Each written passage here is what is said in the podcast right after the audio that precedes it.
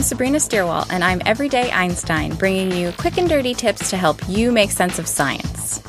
When you think of Albert Einstein, what do you think of? General relativity?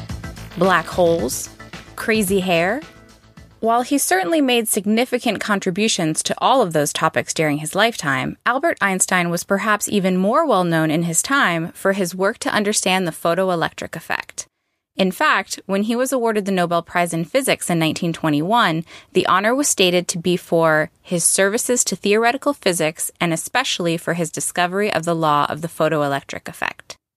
This discovery is so important and Nobel Prize-worthy because Einstein suggested for the first time that light is both a wave and a particle. This phenomenon, known as the wave-particle duality of light, is fundamental to all of quantum mechanics and has influenced the development of electron microscopes and solar cells. So what is the photoelectric effect? When light with energy above a certain threshold hits a metal surface, an electron that was previously bound to the metal is knocked loose. Each particle of light, called a photon, collides with an electron and uses some of its energy to dislodge the electron from the metal. The rest of the photon's energy is transferred to the now free-roaming negative charge, called a photoelectron. So why does this happen? What determines the energies and speeds of the emitted electrons? To understand the answers to these questions, we need to dig a little into the history of the discovery of the photoelectric effect. In the late eighteen hundreds, experimental physicists had a huge task in front of them. In eighteen sixty-five, the mathematical physicist James Clerk Maxwell published his theory of electromagnetism, in which he claimed electricity and magnetism both moved through space as waves traveling at the speed of light. Experimentalists then set out to find observational evidence of Maxwell's theories, which so nicely explain the properties of light, at least mathematically. Success came in eighteen eighty-seven when Heinrich Hertz was the first to generate and detect the electromagnetic radiation predicted by Maxwell. Hertz created a spark between two pieces of brass using a high-voltage induction coil, and then was able to detect the resultant radiation from that spark when its oscillations created a spark between a copper wire and a brass sphere, his receiver, up to fifty feet away. This second spark was very faint, however, so to get a better view of it, Hertz tried enclosing his receiver in a dark box. Unexpectedly, he found the enclosure diminished the receiver's spark, but only when the box was made of certain materials. After what was probably months of investigation, Hertz concluded that the best way to increase the receiver's spark was to use ultraviolet light, that is light at higher frequency than optical light. However, at the end of his investigation, Hertz still did not know why such an effect occurred. He stated, quote, "I confine myself at present to communicating the results obtained, without attempting any theory respecting the manner in which the observed phenomena are brought about."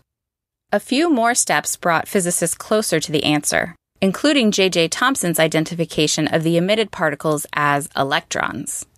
The next big breakthrough came from Philipp Lenard, who discovered that changing the intensity of the incident light had no effect on the energy of the emitted electrons.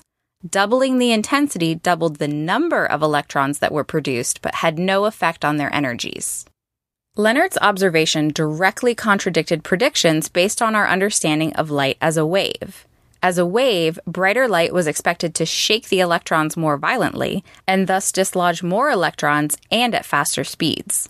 Lenard further observed that there was a well-defined minimum threshold energy for the incident light, below which no electrons were released at all.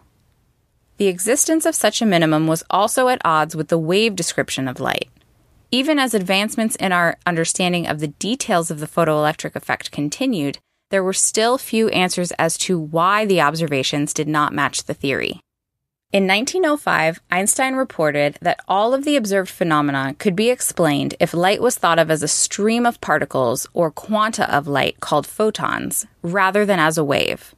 These photons each have an associated energy equal to the frequency of the light multiplied by a constant. In other words, the energy of each photon is proportionate to the frequency of the light. In the metal slab experiment, each photon can be imagined as a particle that hits a single electron and dislodges it from the metal. Some energy is lost in that process, so the resulting electron has the net energy of the incident photon less whatever energy was needed to free it. Thus, the energy of the produced photoelectrons will vary with the frequency of the incident light, but not with the intensity. Instead, the intensity, that is how many photons hit the metal, will only affect the number of photoelectrons produced. Einstein's theory also explains Lerner's minimum energy value. If the incident light has energy values, or frequencies, that are lower than the energy required to free an electron from the metal, the electron stays put. The American experimental physicist Robert Millikan was not ready to accept Einstein's theory and to do what he saw as abandoning the wave theory of light. He spent ten years trying to disprove Einstein, but only ended up instead proving repeatedly that his discovery of the photoelectric effect appeared to be correct. Luckily for Millikan, he still received a Nobel Prize for his results. Where would we be without the photoelectric effect? The photoelectric effect has direct applications in the use of photocells and solar cells where energy is produced due to incident photons.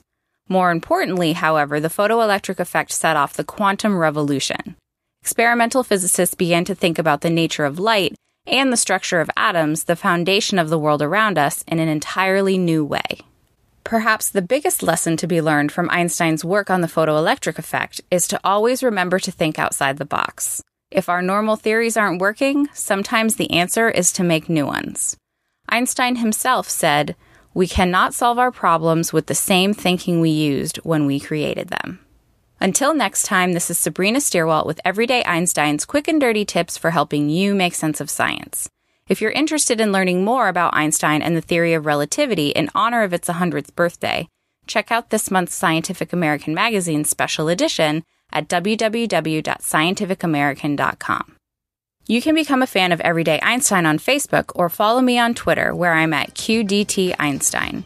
If you have a question that you'd like to see on a future episode, send me an email at everyday einstein at quick and dirty tips dot com. Hey, Everyday Einstein fans. If you like listening to my podcast, why not subscribe to our Quick and Dirty Tips newsletters?